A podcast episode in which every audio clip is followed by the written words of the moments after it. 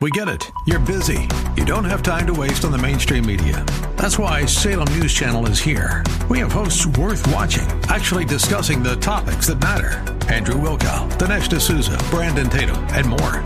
Open debate and free speech you won't find anywhere else. We're not like the other guys. We're Salem News Channel. Watch anytime on any screen for free 24 7 at snc.tv and on Local Now, Channel 525 my own way, I repent, I make a 180 degree turn, and I begin to go God's way. And there's some things in some of your lives today that God's saying, hey, there needs to be repentance. There needs to be a change. Something needs to take place in a directional shift in your life. Welcome to The Barnabas Effect with Paul Purvis, Senior Pastor of Mission Hill Church, a multicultural, multi generational, multiplying church focused on shining the light and love of Jesus Christ like a city on a hill. You're invited to visit any of the three locations in Temple Terrace and Tampa. For information and locations, visit missionhillchurch.com. Now, with today's message, here's Pastor Paul Purvis. Hey, have you ever found yourself running from God? Have you ever been in a situation where it was clear that God was speaking? Perhaps that God, as we say in church setting, was calling you to do something, and, and yet you were you were running. That's what we're going to see took place in Jonah's life today. But I, I just want to let you know that there have been times in my life where that's taking place. There have been times when I've sinned and I ran from God. Because I was a follower of Christ, I, I, knew that choices that I were making were, were against the will of God. I could hear Him speaking into my life. We call that the conviction of the Holy Spirit. I knew that I was doing wrong, but I kind of shut Him out, as you'll see Jonah did. And, and as I walked down that sinful path, you know what happened? There were consequences in my life, and there's consequences for those around you always, my family and, and churches I've been a part of. And so that's an example. I, I can think of a time, though, way back when I was, in essence, running from God's call. I believe when I was 12 years old at a camp, God began to stir in my heart a commitment just to put my yes on the table, to serve Him with my vocation. And the camp I was at was about three hours from my house. And in that three hour church van ride from that camp back to my house, I had talked myself into what I was going to tell my dad, who happened to be the pastor. Now, that camp sent letters to the pastor of the church so that they would know everyone who made a decision in that camp and what that decision was. So, my dad, in about a week, got a letter that said, Hey, your son, or he didn't call it your son, but Paul Purvis made a decision to commit his life to vocational ministry. And my dad came to me and I said, Yeah, you know, I think what that means is that I'm just supposed to serve God with my vocation, whatever that vocation is. My dad said, Okay, son, well, well that's great. And that was wise of him. But uh, the next several years, I think, uh, not in an active way, but an inactive way, I was running from God. It was not until my junior year, in the end of my junior year in college, where I was pursuing a degree, my college degree in political science. I had already mapped out my life and headed toward law school and was already working in Washington, D.C for one of our U.S. senators, and, and I sense I was, I was being disobedient to God. I was at odds with His plan and His will for my life. And, and so I knelt by a, a bed there in that college apartment, and I said, God, I don't know what the question is, and I certainly don't know what the answer is, but, but my yes is on the table for you. And, and that decision changed everything. There are consequences for the rest of my life. And then I can think back almost eight years, eight years and one month from today. Um, I had begun a conversation with a guy named David right here in Temple Terrace, Florida. And God was beginning to stir for what would be a call on my life, but I was not interested. And it took about six weeks to two months before I was willing to say, oh, okay, God, my yes will be on your table. Because I've learned through life that when you don't respond in obedience to the will of God, when He's knocking at the door, when He's calling in your life, the results are usually disastrous. And that was certainly the case for this guy named Jonah. He was a prophet. He already had a record as speaking for God and making a difference among God's children. And now God speaks to him and, in Jonah chapter 1 and tells him to go to Nineveh. Jonah did not want to go to Nineveh because Nineveh, though it was a world city, was a wicked city. It was a place where no one wanted to be. In fact, as I mentioned last week, the Ninevites had this, uh, this uh, ability, the Assyrian regime, they would take uh, people that they didn't like out into the desert and bury them up to their necks in sand, drive a stake through their tongues, and just leave them there to rot and to go crazy in the desert. Jonah did not want to go to Nineveh. And so the Bible says that, that he turned downward and he went down to a city called uh, Joppa. We'll talk about this more in a minute. But, but then he took a boat to Tarshish and out in the sea, when he was on that boat in this place far away as he could get from Nineveh and Tarshish, a storm came and, and, and there arose a great ruckus. And we see that there's a problem that began to stir in Jonah's life because he ran from God. So I would just ask you again has there ever been a time where you've run from God? But more importantly, are you running from God today? I, I like the way someone put this first chapter of Jonah. They described it this way, summing it up. Jehovah please, Jonah flees. God said go, Jonah said no. Ship is salt and ticket is bought. Down deep, fast asleep, captain awoke, prayer invoked. Lots cast, Jonah's last. Questions popped, Jonah copped. Stormy sea, all about me. To calm the tide, it's over the side. Row and row, still too slow. One, two, three, into the sea. Storm cleared, sailors feared, Jonah despaired, fish prepared, scrumptious dish, belly of a fish. That's what we're going to discuss today. Hey, God often calls us out of our comfort zone into accomplish His will. So we're going to see a story of rebellion. I told you in a moment we would talk about Jonah going down to Joppa. Jonah lived in Galilee. Now it's interesting because it, you can't read Jonah without seeing what we call theologically a type or a symbol of Christ. We see that over and over again throughout this book, and we'll mention that even more today. But isn't it interesting that he even lived in the area where Jesus ministered? And so he went down to Joppa.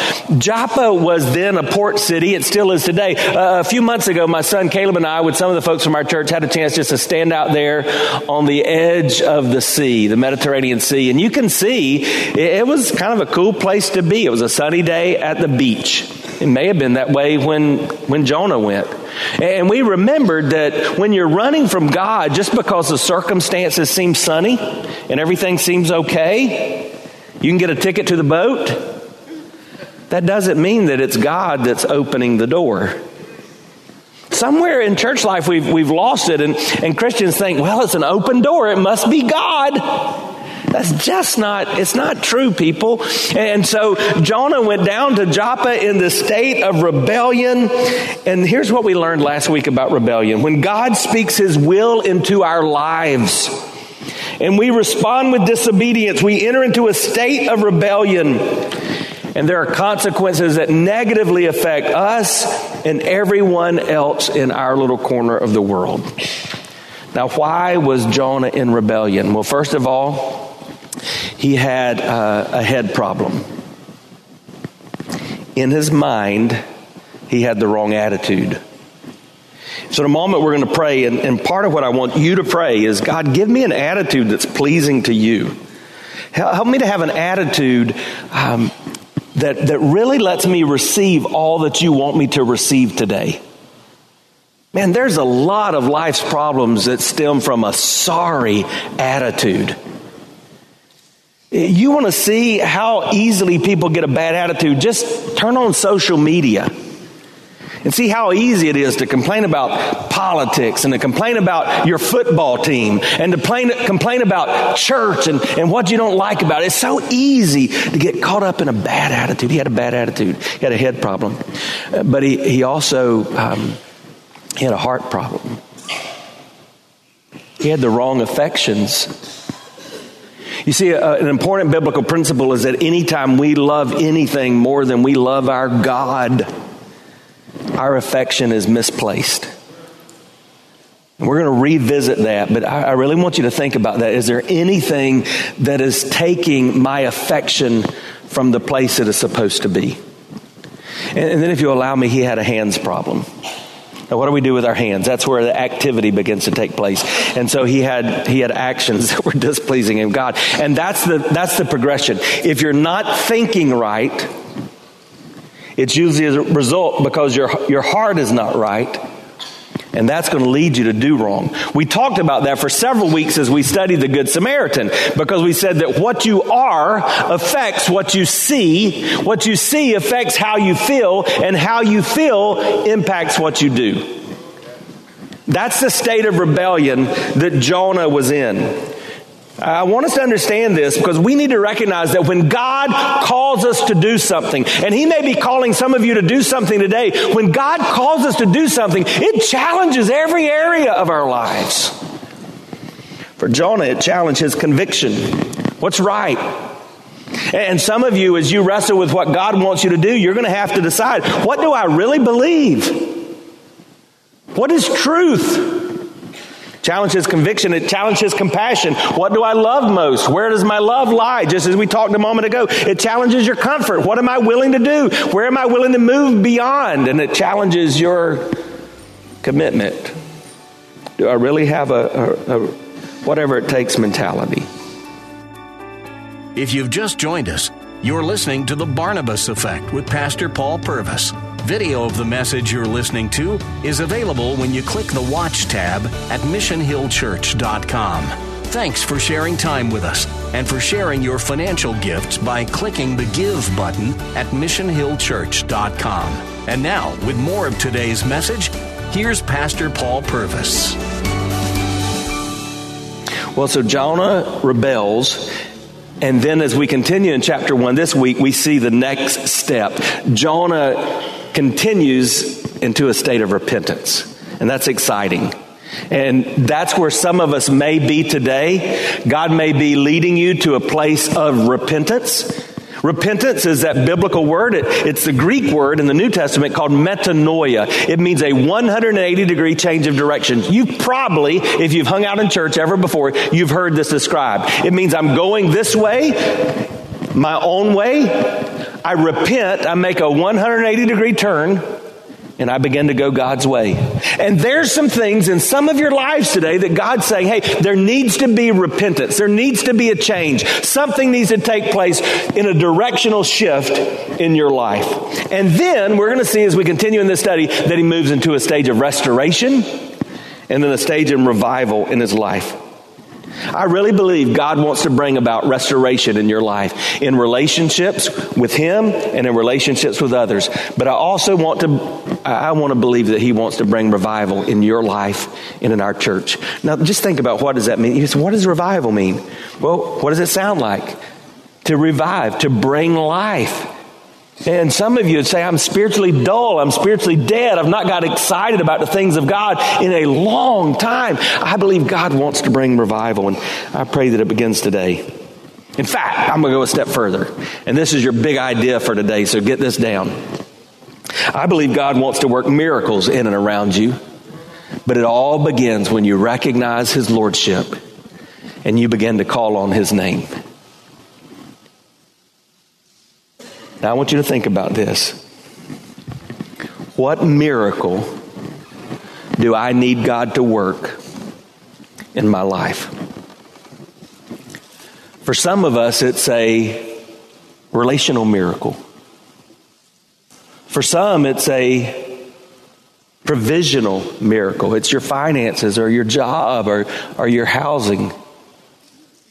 For some, it's a physical miracle. You're crying out to God for mental or emotional or physical healing.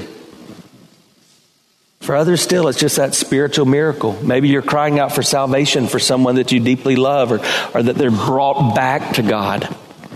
So I want us to pause right now and do what we've done a few times already in this service seek the face of God in prayer and ask Him to work in a mighty way and begin to do miracles as we call on His name. So, Father, in the name of Jesus, we are so thrilled to be gathered in your presence. There's a lot to celebrate today. We've already celebrated in this room believers' baptism with three individuals. I was so excited to see them as they came up out of that water and just to congratulate them. God, I thank you for the step they've taken in their faith journey. God, there's a lot of other things we could celebrate. You have worked in our individual lives throughout this week, and we give you praise. But we also come today seeking you. We recognize, though we praise you for who you are and call on you as a Lord, we need you to work in our lives. So begin with this simple request, Father. Would you give us ears and eyes that hear and see what you want us to hear and see today? God, would you give us a heart and mind that is receptive to your still small voice and to your will in this time together? God, would you change us? Jesus, as I prayed, I, I, I, would ask again that you would call somebody to salvation because we're here in this room. God, I pray that the words I say and even my thoughts these next few minutes please you. And for all of this, I say thank you in advance, knowing that you are a God that hears our prayer and answers as we pray according to your will. So work miracles for your glory. In Jesus' name, amen. What a great story this is, and I, I, can't wait to continue to jump into it. Let's start reading in Jonah chapter 1 in verse 4. This is the Word of God. I want to remind you, this is not a fairy tale or fiction, this is truth. But the Lord hurled a great wind upon the sea, and there was a mighty tempest on the sea, so that the ship threatened to break up. Hey, don't miss the reality that God sent this storm. Sometimes God is willing to break up your plans in order to accomplish His purposes. Eh, did you get that? God may step into your zone of comfort and break up your plans so that he accomplishes his perfect and his pleasing will in your life. Look at verse 5. Then the mariners were afraid. Of course they were. The ship was about to break up. They each cried out to his God. They hurled the cargo that was in the ship into the sea to lighten it for them. But Jonah had gone down into the innermost part of the ship and had lain down and was fast asleep. So for the second time in this short story, we're not even to verse 6, and we learn that God is at work and Jonah's asleep. God is speaking, Jonah is sleeping. God is asking Jonah to move. He's calling him, and Jonah's ignoring the call. I told you there's some parallel. Do you remember a story of anybody else in the Bible sleeping in a boat? Did you know that Jesus was asleep in a boat on the Sea of Galilee. Storm rose up. Matthew 8 24 tells a story that they ran to Jesus in the same way that these sailors ran to Jonah. And, and they said, There's a storm! And Jesus spoke the words, and it calmed the storm. The power to calm the storms is always found in the Word of God. And the irony is, Jonah had the same word of God. He had the same power. He had the same access. Look in verse 6. So the captain came and said to him, What do you mean, sleeper? Arise, call out to your God. Perhaps the God will give a thought to us that we may not perish. They said to one another, Come, let us cast lots, so that we may know on whose account this evil has come upon us. So they cast lots, and the lot fell on Jonah. Now, let me mention a couple of things here, because it's important not just to glide over any part of Scripture. First of all, I believe, as this talks about casting lots, it speaks to the reality, even that exists today, that we live in a spiritual world. The Bible says in Ephesians chapter 6 that our battles are not against flesh and blood, but against what? Those spiritual forces, it says, of darkness. And the reality is, I, I want you to understand, even today, be careful what you meddle in. Because there are spirits at work in our world around us that may seem innocent and harmless to you in a moment that could take you down a wrong path. Let me also say that this is not a biblical affirmation of gambling. And while I'm going to move back quickly. I, I, just I want you to understand that there are a number of, of, biblical reasons why any kind of gambling is not smart. One is just faithful stewardship as managers of what God's given you. Now, there's, there's no way you, you, can look at the dangers and the harm that comes from any kind of gambling and not see that it's displaced stewardship and management of that which God's given you. Second is just a reality looking at the facts. The facts bear uh, that the benefits of winning in any kind of gambling operation are always outweighed by the negative impact, even among the winners that it causes. So anyway, so what happened here then? Well, they, I think, invoked the spiritual realm. And they said to their gods they were praying to, gods with a little g, would you show us who is the cause of this? What's going on? By the way, Proverbs 16:33, I read it this morning early. It says this, the lot is cast into the lap, but every decision is from who? The Lord. So what happened? Look at verse 8. Then they said to him, Tell us on whose account this evil has come upon us. They're talking to Jonah. Oh, what's your occupation? Where do you come from? What's your country? What people are you? they were full of questions. And he said to them, I'm a Hebrew and I fear the Lord. Now, some of you know this just from being in church for a while. When you see in your English translation of Scripture, Lord, all caps like that, what does that tell you? What name of God is that referring to? It's always referring to Yahweh. For the Hebrew people, for the Jewish people, they would not even voice that name. So Jonah says, I, I fear the Lord, the God of heaven, who made the sea and the dry land. Notice the response. Then the men were exceedingly afraid and said to him, What is this that you have done? For the men knew he was fleeing from the presence of the Lord because he had told them. What an important lesson. When you profess to be a follower of Jesus Christ, even those who don't follow God that are in your little corner of the world know when you've walked away from his presence. Please understand this. You've got coworkers, you've got classmates, you've got neighbors, and they know that you got up this morning and you came to church. They know that you profess to follow Christ, but they see the rest of you. And if it's inconsistent with that professed walk, they see it. They see when you're fleeing the presence of the Lord. If it is consistent, they see that as well. Look at verse 11. Then they said to him, What shall we do that the sea may quiet down for us? For the sea grew more and more tempestuous. And he said to them, Notice this pick me up, hurl me into the sea, and the sea will quiet down for you. For I know it's because of me that this great tempest has come upon you. All right, class, let's do a quick pop quiz. Is there any other answer Jonah could have given? Do you think maybe he could have said, yeah, I tell you what you need to do. Turn the boat around, head back to Joppa, let me off. I got to go where he told me to go. That would have been the obedient response. But even in this moment, he did not respond with obedience. He would rather die than do the will of God.